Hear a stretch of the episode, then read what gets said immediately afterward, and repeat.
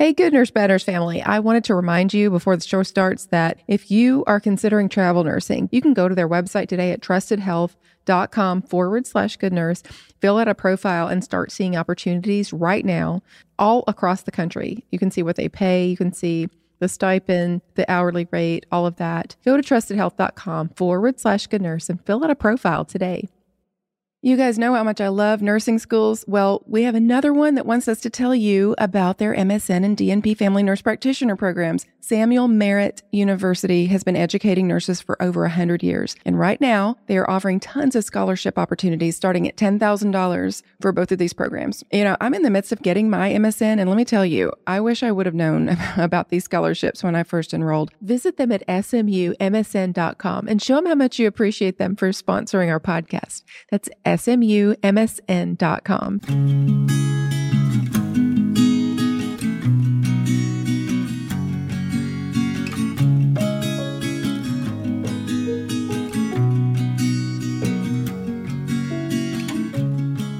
Hey, everybody, this is Tina again with Good Nurse, Bad Nurse. Welcome back for another week of nurses chatting about true crime stories and other news stories that we use to just spark some conversation about all sorts of things related to nursing and healthcare in general.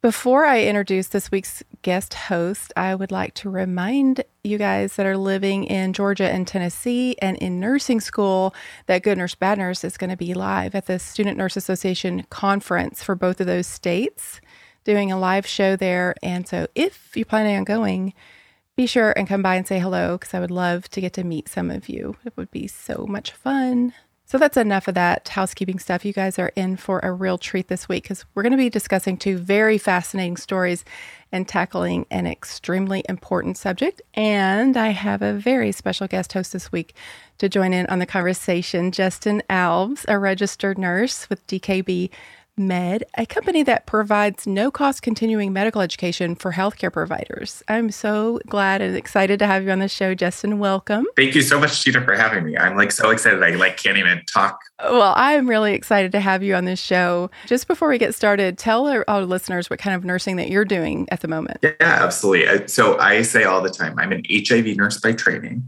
I'm an addiction nurse by necessity and I'm a nurse educator out of obligation. So essentially, I've been taking care of patients living with HIV or with addiction since I started out as a youngin. And I feel now like it's my obligation to teach other people about like why we should care for sort of this population of society and you know how to do it the right way. So I'm really excited to be here to talk about these good and bad sort of stories with you today. Yeah, and I'm really excited to have you on sort of this expert to talk about these things because these are all subjects that we have tackled here on Good Nurse Bad Nurse. And I'd love to have you here to chime in when we get to talking about these things. So you work as a nurse, but then you have this other role using your nursing knowledge there at DKB Med. What do you do there? Yeah, so uh, I have a really cool position at DKB Med where I'm sort of this HIV specialist, and I get to be a program director for the EHIV review, which is an online journal review of really important articles about certain topics in HIV. So I get to help think about like what should those topics be, who should the speakers be, and then edit sort of all of the the writing that happens with it, uh, which is really fun. It's different. It's not bedside nursing, right? So it's a nice little change of pace for me. There's no wiping involved. There's no hand washing involved, though I do wash my hands obsessively. And so it, it's a nice change of pace. That sounds really fascinating. I know a lot of my listeners love to hear all the different types of nursing jobs that are out there. And so I love to have you on here and just uh, so I know people are going, Ooh, that sounds like a fascinating job. I guess we can get started on our first story. This is a bad doctor story. I know our listeners are going to be shocked that I would be talking about a bad doctor. We never do that. Such a so refreshing. I'm a little sarcastic sometimes. you know, I'm from Boston. That is that is literally a love language here, and so feel free to continue with the sarcasm. Okay. Oh well, this is a really fascinating story. I just could not pass it up, and it fits in so perfectly with this topic that we're going to tackle today. It involves a famous Hollywood actor and is just full of all sorts of unbelievable details. You guys are really going to be blown away by this story. So, this is the story of Dr. Sam Chachoua. I have no idea if I pronounced that correctly. I swear no one with the name Smith or Jones has ever done anything bad ever because they're never, I every week after week, I'm just like, I don't know if I pronounced that right. And, and finally, I just go like, forget it. I know I didn't say it right. Move on. So, Anyway, when I say Dr. Sam Chachoua, or however you say his name, can you guys hear my, my air quotes? Because uh, let me just tell you, that I'm using that word quite loosely. In fact, we may just drop that and not use it anymore. But because he's not exactly a doctor, he is a trained medical doctor, but he's not licensed in Australia or the United States. He calls himself an alternative medical practitioner in Australia. And Charlie Sheen says that he thinks he should be arrested if he tries to enter the US again, which that sort of drops a little hint as to the Hollywood actor that is involved in our story. So, Sam Chachoua's father, Isaac, allegedly died of bone cancer. And so he claims that the reason that he went into medicine is because he seeing his father suffer. That's pretty common. I feel like um, a lot of people do decide to go into healthcare for that reason. He was last known to be in Mexico and hasn't really published anything into the mainstream or been active on social media lately and his website is no longer active. So we'll get into this story and all of this craziness that this so called doctor did. But I was wondering, Justin, as someone who's done research on this topic, were you familiar at all with the story and all his crazy shenanigans? I mean, so yes, I was. And I mean, already in like your little intro there, like we have Mexico, we have Charlie Sheen, we have bone cancer. You know, it's going to be a good story, right? I actually lump this person, and I'm not going to call a doctor. I think he's a quack, right? But I'm going to lump this person in with a few other very famous HIV providers who, you know, are like these HIV denialists. And I think this conspiracy theory that happens around HIV and what it is, and does it cause AIDS? And we see it with COVID too, right? Like, who made this? Do I have a microchip from your vaccine? And I think really trying to think about like, why does that happen? And I, I think we'll get into it with the story. And I think this is somebody who really preys on people's insecurities and, and fears. And I think that comes to light as we hear more of the details. So I will throw it back to you. But, you know, I'm sure with your COVID working experience, you've had similar sort of happenings. Definitely. It's so similar. When I'm reading all of the research about this, I was uh, sort of feeling that way. Some of the similarities, they were very striking, just kind of reading through all of this stuff. So, this so called Dr. Sam first made a name for himself in the late 90s when he claimed to have found effective therapies for cancer and AIDS, which right away, I just immediately am just sick to think that this person, this opportunist, you know, is just preying on very desperate people. It's disgusting. But he used induced remission therapy or IRT vaccines. He claimed that cancer tumors shrank using this his therapy and AIDS patients saw their viral counts shrink and T helper count go up. However, despite several publications promoting the quote medical genius of this so called Dr. Sam, some of his colleagues started to have concerns over the validity of his therapies. He claimed that his therapies had preliminary test efficacy greater than 99% against cancer and AIDS. I mean, if you stop and think about implications there, I, it's kind of unbelievable, really, when you stop, really stop and think about it. Whenever you think about stuff like that, too, though, I always think about like we could very effectively get rid of someone's HIV or get rid of someone's cancer, but they'd probably mm-hmm. die in the process. And so, like, it's like, what are you really fixing the problem if you have someone who mm-hmm. dies from your therapy, right? Right. That's, I had a, a doctor say, was talking about some alternative therapies that are kind of out there right now for COVID. And he said, you know, I could pour bleach down, you know, in, into your veins and it would kill COVID. I guarantee it. it would also kill you. Yeah. So just because someone something is effective doesn't mean that it's the best thing to do. So I kind of I get where you're going with that. His claims started gaining attraction in the late 90s to early 2000s. There's even an early internet website that shows pictures or x-rays of his miraculous treatment supposedly working in patients. He claimed to get results in weeks or even days in patients working with cancer or AIDS. Cancer patients would allegedly see major tumor shrinkage, and AIDS patients would see drastically reduced viral counts. but the only evidence of that was those x ray images and then some anonymous case studies from a handful of patients. So he had not published any peer reviewed studies, and any publications that did write about him only referenced his work, which was focused on very few patients and wasn't verified. So, Justin, what do you think about research that's not peer reviewed? I mean, obviously, right, like having worked in the fields I work in, I'm all about the peer review. But I also think that there is a, a marketing piece that needs to, that we do really a bad job of in medical science that we like run all these fancy studies and I can prove all sorts of different things. But if I can't communicate that well, right, then I really I've, I've failed, right, to help people.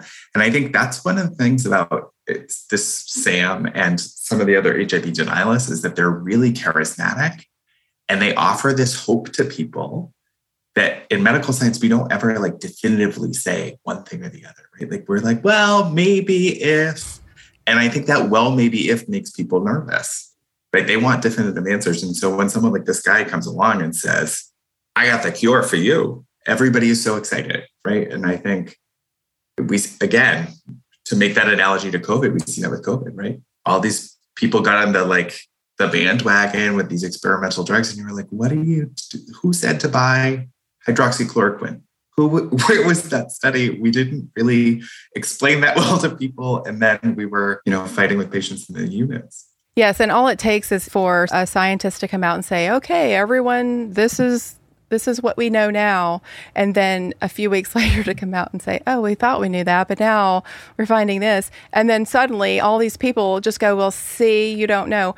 And it's just, if you believe in science or you, you follow science, you know that you're always questioning everything. You don't ever believe anything 100%. You're just like, well, this is what we know right now. And then we're always trying to fight that, right? We're always trying to prove that that's not right because that's what science is. You're always trying to find the better answer or the best answer, and you just assume that everything you know is, is not quite right, but you're you're just always looking. But it's the best that we know, and that's that's what science is. But it's really hard for people, I think, to wrap their minds around that. And when they hear all these conflicting statements from people who know what they're doing. It's something you got to buy into. And I, th- I feel like what you're saying is exactly right. It is about educating people to understand what science is and what evidence based practice is and what peer reviewed is and what research really really is research is not you know looking on tiktok for the latest you know that's not really research the facebook researchers right and like really trying to yeah. figure out like where is your information coming from i think the other thing that is really interesting is is the sort of stigma that's involved with HIV too. I think has a lot to do with what gets published and what gets researched. And so I think it's very, very easy for people to talk about an HIV research cure, right? Everybody wants to talk about a cure to get rid of this disease that's this like stigmatizing, awful illness. Not too many people want to talk about like using condoms for anal sex. Like when you get into mm-hmm. it, you're like, let's talk about how you have sex and how do we prevent this and how do we prevent new people from getting this right? Like a lot of people get squeamish because it's about sex and drugs, right? And so I think really trying to like have those conversations in a meaningful way or do research yes. on those topics is another huge barrier. Yeah, there are some good things that come out of social media. And I think that is maybe one thing is that there are more people talking about things like that. And it, it makes it less uncomfortable, I think, for people. It, it's less taboo, you know, to talk about it. People are getting more and more comfortable with that sort of thing. And I think that that's a good thing. So there's a, an organization or a, called Quack Watch. I thought that was kind of funny. It investigates claims, uh, obviously, you know, doctors and that and that sort of thing. But it claims it didn't find any papers published from 1999 or before. But there was a book published in 2003 called German Cancer Therapies that had a whole chapter on IRT, which is the, of course, the what what he was is is using. The book mentions Dr. Helmut Keller, who was taught by Dr. quote Dr. Sam, who used IRT vaccines and anti-serum as standard treatment for most ailments but specifically cancer. So there are also claims in the book this quote Dr. Sam is a medical genius who spent no less than $12 million of his own money to develop the therapies. What I found really interesting, this is so fascinating. I didn't really understand it, but apparently there was uh, rather than using traditional data, because, you know, that stuff is so old school. Who wants to do that? It's so boring. This book talks about a trial where two of, of the so called Dr. Sam's patients testified under oath that they had been taking his treatments for years and saw positive effects. So, at the conclusion of the trial, Dr. Sam was awarded over $10 million their listed sources just say, quote, get in touch with Dr. Samir Chachoua directly, end quote. So that's a different kind of a clinical trial, don't you think? It's this apparently took place at the year 2000 and where he actually sued Cedar Sinai Medical Center for breach of contract because they had lost his cultures. So I feel like he used this whole situation where they, of this quote, loss of, of cultures to his benefit because then he could reference that. So this is a different kind of a, a, clinical trial, don't you think, Justin? I mean, when you said trial, I assumed you meant like double blind, placebo controlled. I didn't think you were talking about like with a judge and jury, right? it's kind of far fetched. exactly. That would be how you you decided, yeah, this is the medicine I'm going to take. This judge kind of knows, right? When I read it, I thought that was sort of funny. He definitely used that to hit, to, you know, that whole situation, whether or not they really lost his cultures or what actually happened. He won that trial and then obviously just used that situation to lend some legitimacy you know, to his theories and, and what he was doing, which is really disgusting in my personal opinion, but I digress. So enter Charlie Sheen. Charlie went to Mexico to meet Dr. Sam, and this is very sad because he was looking for obviously some help. He wanted to talk to him about the possibility of seeking treatment for HIV. Part of the treatment required Charlie to stop taking medications that had kept him undetectable, but did give him bad side effects and he was looking you know for some alternatives to that. This the so-called doctor claimed that he treated charlie in mexico for two months and that he was the first person on record to ever be cured of hiv meaning charlie. Sam claimed that he injected charlie's blood into himself. Like he literally injected himself with charlie's blood. He said on the bill maher show that he did so to, to, quote give a sad person in a sad place hope because he had a cure. So while it was on the show, Sam also claimed that he had eradicated AIDS in several countries and that there was a conspiracy to stop his work because it was unconventional. We'll take a moment to hear a word from our sponsor. You guys, a career in nursing is more than just a job. It's a lifelong journey of learning and growing, and professional development is key for any nurse hoping to advance their career. So, how about you? Are you ready to take your career to the next level? If so, now is the time for you to get your certification in nursing. Earning your certification is a major professional milestone. It's a seal of approval recognized by professional peers, hiring managers, and patients. It signifies your commitment to excellence, your level of competence, and can make you more marketable in a competitive field, offering 18 different certifications, including 12 specialty certifications. Whether you're looking to earn your first certification, ready to renew, or exploring new certifications, they are there to make the entire process as easy, affordable, flexible, and painless as possible. Whatever your practice level or desired specialty, they can help you prepare your exam with a range of affordable tools and resources designed to set you up for success. And their commitment to you goes well beyond the exam. They provide all the ongoing support, advocacy, guidance, and resources that you need throughout your nursing career. This is your career and you deserve the best. At ANCC, they're going to be there to help you every step of the way. So visit pages.nursingworld.org forward slash GNBN to learn more. That's pages.nursingworld.org forward slash GNBN. And we'll put that link on our website. If you want to just go to Good Nurse Bad Nurse, you can click on it from there. Welcome, Leah. I just wanted to chat with you a little bit about your experience with CBD Stat. Which product do you actually use? So there's four products: the roll-on, the cream, the salve, and the oil. The two that I use every day are the cream and the oil. What is your biggest benefit? How does it help you? The cream I put on every day after work. I'll shower and then I'll put it on my feet just to help my arches. No more shin splints, just my feet feel more comfortable. And the cream has been a lifesaver there. And then I use the oil to help me sleep. So I just switched jobs. I had been working nights for the last eight years. So the oil was huge on helping me come home and actually get quality of sleep throughout the day. And I wake up feeling well rested and not groggy like some other medications have made me feel in the past. I didn't realize that about the feet. And I have plantar fasciitis. So now I literally cannot wait to get off here and go try that. And then just the sleep benefit, that one is definitely well known. I hear that a lot in the feedback that I've gotten. As you guys know, their products are 100% THC free. CBD Stat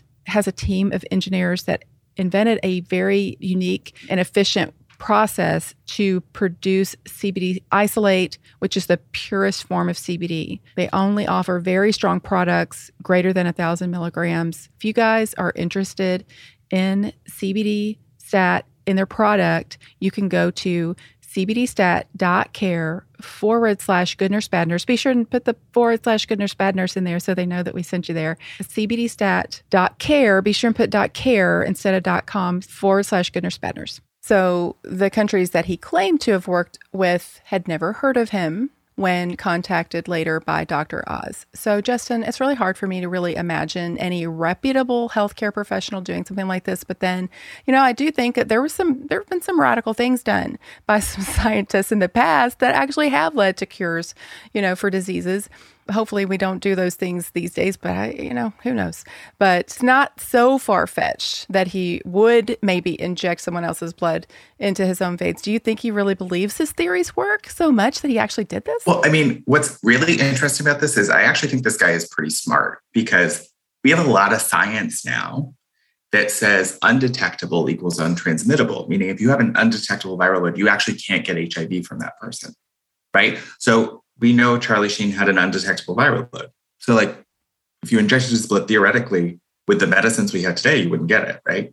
And then we also have things like pre-exposure prophylaxis. So you take one pill once a day and you can't get HIV, whether you share needles, whether you have unprotected sex. And so I, I actually think this guy probably knows his stuff a little bit and was able to protect himself and continue to s- sort of sell people on this like false hope that he was going to cure them, which is the craziest part of the whole story that this guy literally used his knowledge to take advantage of people. Yeah, it sounds like it. Well, he went from undetectable to detectable with numbers on the rise. He had his blood drawn on air on the Dr. Oz show to prove that this, you know, had happened and immediately went back to his traditional medicine, thank goodness. He gave several interviews in addition to the Dr. Oz show to call out Sam's falsehoods and lies. Some people criticize Charlie for giving the quack attention and, and potentially endangering desperate people, but he felt it was necessary so that other people could know what he had gone through and hopefully avoid the situation because I mean, if he fell into this guy's hands, anyone could. And he's trying to prevent this from happening. I would not think this would be positive advertisement for him. You know, at some point it did come out that Sam was using allegedly derived was derived from arthritic goat milk. But you even get arthritic goat milk, right? Like, where do you even find that? Like, whose idea was that? I don't know. How do you find a goat with arthritis? I don't know. I guess they like move funny. I don't know. I know. like hold their knee. I don't know. So, no source that the that the so-called doctor had published or that has been published in support of him has made that claim about about that. So it's really kind of unclear where that came from. You know how that stuff goes. It just sort of spreads like wildfire on the internet. But Charlie Sheen sets the record straight on Dr. Oz, um, and they shared his story on that show. He refuted Sam's claim that he was there for two months, but rather he says 32 hours in total. Charlie also said that, that the so called doctor treated him in his home in the United States, where he was not licensed to practice. And that's why Charlie's saying that he should be arrested should he step foot in the United States. But it also, he says it's kind of what made him suspicious, suspicious about it. But he said he wanted a cure so badly that he was willing to try. And that makes me so sad to think of people being taken advantage of that are in that situation. He says he never actually saw Sam inject his blood and that he, he did think that it was some sort of a sleight of hand trick. But now that you're saying that, that makes me wonder like maybe he did take his blood before he stopped taking his medications. I mean, like it's the science is there. That could be totally plausible. I think it just reinforces how the actual like real evil genius here that like you use mm-hmm. that knowledge for such, you know, greed.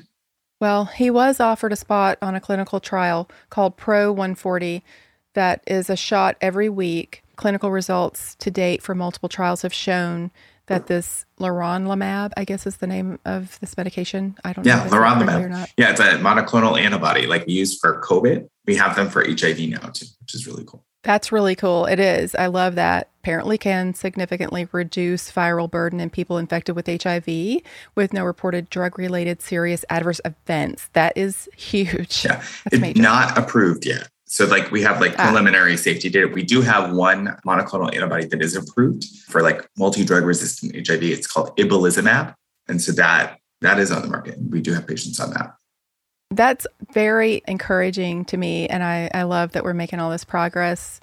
So, this so called doctor is apparently maybe still working in Mexico. His website's not active any longer. Twitter Twitter account has been inactive for years, so you know he's really irrelevant if his Twitter account is inactive. In fact, that makes me irrelevant because my Twitter account is very inactive. So, so Charlie Sheen is healthy and quote undetectable now. He is also sober, thank goodness. He recently, back in March, went on Knocking Doors Down, a sobriety podcast to talk about his life and sobriety.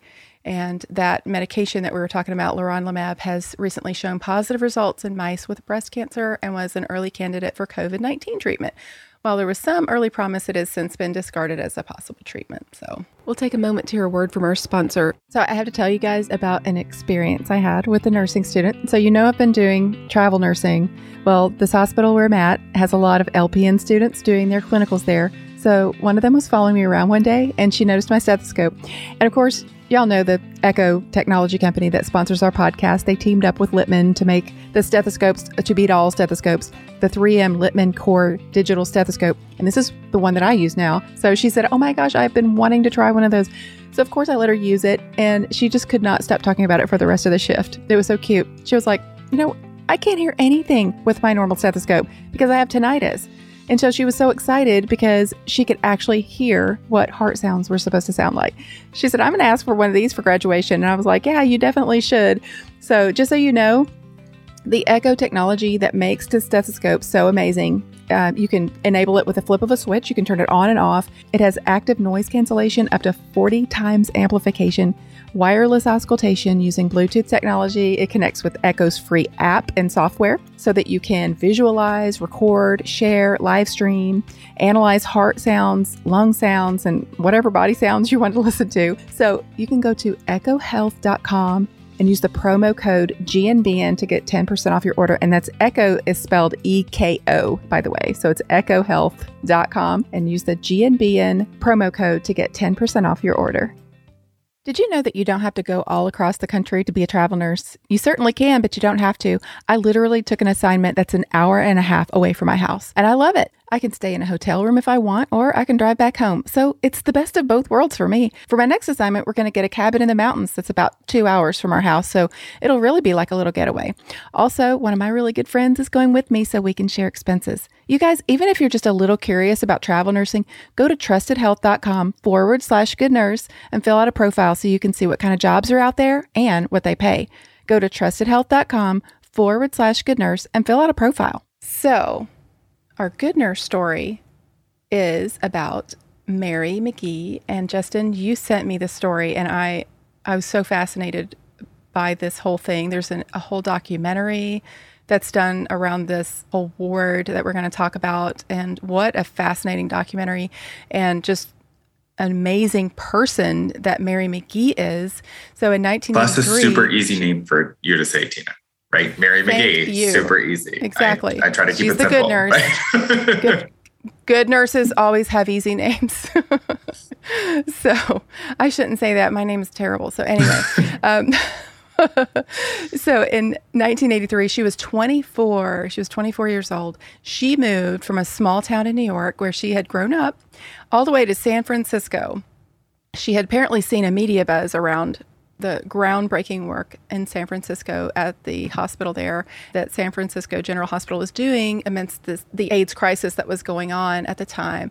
And she wanted to be a part of it. I think that, that this woman is amazing. The hospital opened a dedicated ward for HIV positive patients known as 5B, and Mary began working there. So there were actually a lot of nurses and, and other healthcare professionals who refused to be near these patients. They did not want to care for these patients.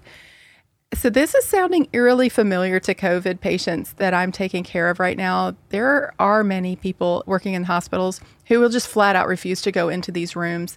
And somehow they're able to still have a job, but I digress. What do you think about this? Should someone working in a hospital caring for sick patients be allowed to say no to certain patients out of fear? obviously I'm in a certain camp, right? Like based, based on the work that I choose to do, right? But I, I do mm-hmm. think one thing that as we're sort of laying this out, Mary Magee like ran into the burning building, right? And I think many young nurses, like we saw lots of states change their laws about nursing students and did you take your boards yet or not? I don't care, get on the ward, we need help. And I think many nurses can relate to this feeling. We're in a healthcare crisis and we need as many hands on deck as possible. And it's funny to see how certain people run into the fire and certain people are afraid and run away. And so I try not to put too much like, I can't believe you won't take care of these patients because I get it, right? Like if you're like a mom with little kids at home who can't be vaccinated, like on some level, I get why you wouldn't want to take care of somebody who's potentially infectious, right? I, I do understand the fear, but I think we have to do more education to get people less afraid. Yeah, absolutely. I I just wonder, you know, when I'm caring for these patients and I am having to gown up and put on all the PPE and go into these rooms multiple times, you know, several times an hour for 12 hours, 3 days a week. And then I have phlebotomist who comes along and says, "No, you have to draw the labs because I can't go in there. We we don't go in there. Like none of them. uh, it just it's you know you just kind of wonder like, well, is my life somehow not as important. Like what yeah. i don't know. It's it's kind of hard to understand. Well and you know i also have done tuberculosis work. I was like the ebola nurse for a little bit. Like i dealt with all these things and you do feel some kind of way about it right? Like if you really sit down and think about it like why am i the expendable one like, why am i but i've always i guess a part of me has always gone back to like this person really needs my help and mm-hmm. i actually would rather it be me than this person who doesn't want to be in there because I do think that some some nurses, some healthcare providers do damage when they let that stigma, that fear sort of inch into the patient care realm. Like if it's an opt-in thing, like I love my patients, right? And my patients love me and love my interactions with them. If you really hate being in that room, the patient is going to know you don't want to be there. You're exactly right. And I definitely see where you're going with this because I just recently was caring for a patient who, a part of COVID is one of the things that can happen to these patients is diarrhea. And so it was literally every single hour going in there and helping her. And it wasn't just getting up to the bedside commode, it was like it would be everywhere and cleaning it up. And of course, I'm in all the PPE and it's just exhausting. It's hot. It's so miserable. And at, at the end of the shift, she just looked up at me. She was so, so sweet. And she said, I bet you're so you're going to be so glad to get to go home. And I said, No, ma'am. I love my job. I love being here, and I love taking care of you. I'm, I'm not looking forward to going home at all. And I, I want to be with my family, but trust me, I want to be here. And she smiled so big, and I was just like, oh my gosh. Uh, it's just, yeah. that's why I do what I do. I love that so much. I love that I had the ability to make her feel better about that situation. Yeah, exactly. And I do think there is something to the opt in. I, do, I don't think people should be able to opt out. I think if you're in it to win it, like if you're here to be a good nurse, then I think you should figure it out on your own. But Yes, I think that it makes it really hard on all of us if we have people on our team that are saying, I'm not going to do that. I think we need a you know a whole team of people.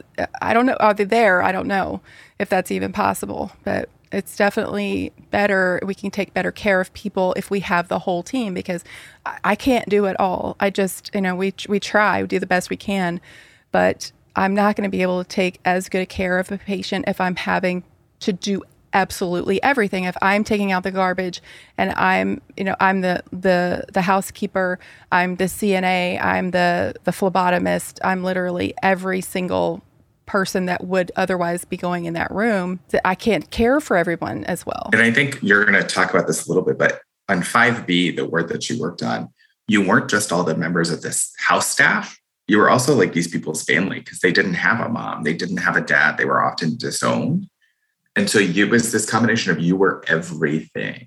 And so you were the Swiss Army knife, right? Like you had to do a little bit of everything and be, you had to get it done. And, you know, I think that's what makes, you know, Mary and a lot of those nurses really heroes in many ways. It really does because what happened is It was open because there were healthcare workers, mostly nurses, that petitioned for a separate AIDS wards AIDS ward at San Francisco General Hospital because they had seen patients being treated inhumanely, like what you were describing there, that someone who didn't want to be there, but maybe were being forced to go in there, maybe that person would not tr- treat that patient the way that they should. And so, because of that, they wanted a safe space for these patients to be able to live and, and unfortunately die, you know, with dignity. So the ward absolutely revolutionized care and for these patients and their families and partners included could have unrestricted access parties were regularly thrown and doctors and nurses didn't wear the spacesuit ppe that had become normal despite no known viral transmission through the air had actually occurred i mean they didn't have any reason to believe this was an airborne virus but people were just being, you know, ridiculous about it. Well, but, and I mean, some of that still persists today, right? Like the nurse who says, put on gloves, he has HIV. And you're like, I'm not going to have sex with him. I'm going to take his blood pressure. And the sad thing about this is if you're a nurse, you should have taken microbiology and should that shouldn't even be a problem. Right. But many medical professionals believed that those who worked on the ward would eventually contract HIV and AIDS and die because they just didn't know about it. I guess there were a lot of naysayers or a lot of people who questioned the quote evidence, you know, that was there and just didn't trust it. So they were just afraid and just just didn't want to have anything to do with it at all. So Mary was the youngest nurse on this ward. She made the statement that she was allowed to love her patients on the 5B documentary where she was interviewed. To her, that meant utilizing the human element that a lot of times she was discouraged from using as a nurse. So I think sometimes in our day to day nursing, just caring for regular patients, sometimes there's a disconnect there that we are even encouraged to do. Eh, like what Mary was saying was sometimes just being a nurse, it's like, you know, keep that professional wall up between you and the patient. And I think what she's saying is that she didn't have to do that as much with these people because she wanted to connect with them. She didn't want them to feel like they were alone. She said, We could not fix people's disease with AIDS, we couldn't cure them. There was really this emphasis on decreasing suffering. You used every tool you had, including the human person. There were people who didn't have their families. They had experienced a lot of discrimination. There was tons of fear mongering and stigma in the press. And so, one of the tools you used was your own human presence and heart. When somebody is dying, you pull out a few stops that you may not if you're working in an ambulatory surgery department. You let yourself cry with people and be human with people and their loved ones. And that's that was a direct quote from her from that interview that I thought was just so touching. She's just such a, a, precious person. So one of the things that happened, and of course, I know everything that we've said up to this point has been like, you know, you're crazy if you're worried about working with these people, and then what I'm about to say. But this could happen literally the, the thing is, it could happen with anything, right? So there's always a risk involved when you're caring for people. She did accidentally stick herself with a patient's needle when she was changing out their IV line. And so apparently she was a, about an hour away from finishing a 12 hour shift. She was on nights. She was tired and stabbed the, the used needle through an IV bag and into her hand. So six weeks later, she tested positive for HIV. And at the time, there were only a handful of known cases. So, over the next decade, she fought along with the nurses union to get safer needles in hospitals. So, during all of that, she maintained two identities Mary Magee, the advocate, and Jane Doe, the first medical staff with HIV. She obviously, Justin, such a, a brave person for everything that she did, but you know, to continue to fight and advocate after this happened just really illuminates her character and strength. And I just love that she went after the hospitals and, and administration for better safety measures. By the way, have you ever been stuck by a dirty needle? Yeah. Yes, I think every nurse has been stuck by a needle. I like when I started, we used to make jokes that that was like a rite of passage, right? But I think we're much less scared now, right? Because we know we have things like post exposure prophylaxis. We have things like PrEP that like I was on when I had my first needle stick. One of the things about the story that is so fascinating to me is that I didn't know who Mary Magee was until probably like five to 10 years ago because she didn't come out. She was Jane Doe. And so there was this woman who really didn't want the ward to get closed down because of her needle stick. That is what I think is so powerful about this story is as someone who contracted the virus and then had to live with that stigma, she knew what that meant. She didn't want it to affect the patients that she loved, right? Like I think that's like the the most fascinating sort of in the gut kind of part of the story, right? Yeah, she's such a selfless person because she definitely looked at that and just went, "Oh wow, if this gets out, it's just going to feed into that fear and that stigma." Right. And she did everything that she could to prevent that, which I think is just amazing. She remained a nurse working in the AIDS ward for a few more years before she transferred to labor and delivery. So by the early 90s, antiretrovirals were available, and she fortunately survived long enough to have access to them and then began working at the Empress Hotel for people living with HIV and AIDS. She literally spent her whole life doing this. This was her life work. I think it's just wonderful. It's amazing. It's it just really does tell how much of a, an amazing person, a selfless person, and a courageous person that she really was. In 2011, she did publicly announce her status for the first time. A couple of decades, you know, had passed, and I think that she felt like she could use it to help educate people. I think that people realized as time went on that this is a disease that affects a lot of different people for a lot of different reasons. And that it's important to try to prevent infection and then also try to find a cure. You know, those are the two things. It's not to try to stigmatize an entire population of people. I just love that about her. Yeah, I mean, she's like literally one of those great equalizer people, right? Like she is like your nurse. Like she doesn't fit the demographics that we talk about all the time. She's still very open about it. And I think that that's what's really powerful is that it, it makes it real for people who otherwise don't think they have any risk, right? it could never be me is so often what we hear. And I think Mary sort of tells us, well, it could be you. And it could be you, like it could be your mom, your cousin, your auntie. And, you know, our job is to take care of people no matter what's going on. Absolutely. Um, in an interview with Yahoo in 2019, she said that she hopes the younger generation is inspired to stand up for people based on the stories of 5B. She explains that AIDS and homophobia are still very present in our modern society and it's important to make good choices.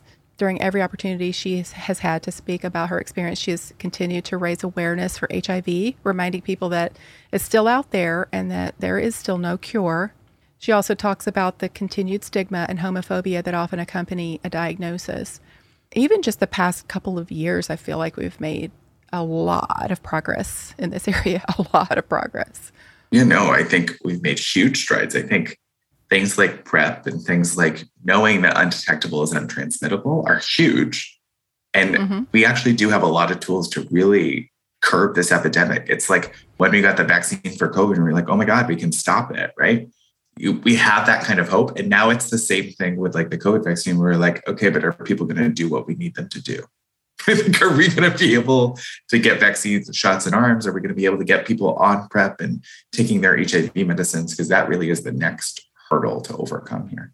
Yes, and it does amaze me that there are so many people who would rather risk being infected and making someone else sick or just continuing with this pandemic. But I understand that people are afraid. I understand it. It's just that to not be afraid of the disease is what I don't understand because it seems like there's people, there are so many people that are afraid of the vaccine and not at all afraid of the disease. I don't understand that whatsoever. I can understand fear that I, I, get. I don't understand like going out in large crowds and not wearing masks and just doing all these crazy things. Uh, but then being afraid of a vaccine, like, and maybe even what, let's say, vaping or smoking and all of the other things that they put in their bodies. And then, but they're afraid of a vaccine that's literally been proven. I think it goes back to the bad doctor story, though, where I said, like, we're really bad marketers like we have some very smart science people who are really bad at talking to people right and i think like nurses are so good at talking to people that's like what we do right like we explain what your doctor just said to you for an hour because you didn't understand it and so i think that really is where us as nurses have to do a little bit of a better job to say like did you know u equals u did you know that was a thing did you know prep is here did you know i took the vaccine and here's my reasons why because i think if, if nurses don't do that nobody else is going to yeah, that's a that's an excellent point, Justin.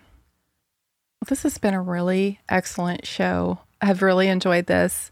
Been very informative and very interesting, and I love all the conversation. Can you tell everyone where they can find information on DKB Med? Yeah, absolutely. So you can go to dkbmed.com. There's HIV stuff, but there's also other stuff. So if you're looking at other health conditions, if you're like, I'm not an HIV nurse, but maybe I want to learn about multiple sclerosis, like there's something for you. So take a peek, see what sort of strikes your fancy. And you guys know you can find me at goodnursebadnurse.com and you can email me at tina at goodnursebadnurse.com and find us on Instagram at Good Nurse Bad Nurse or Facebook and Twitter very minimally at GNBN Podcast. You guys know I love hearing from you, so send me your messages and your emails and and I'd also like to remind you guys that even if you're a bad girl or a bad boy, be a good nurse. Love that. Thanks for having me, Tina.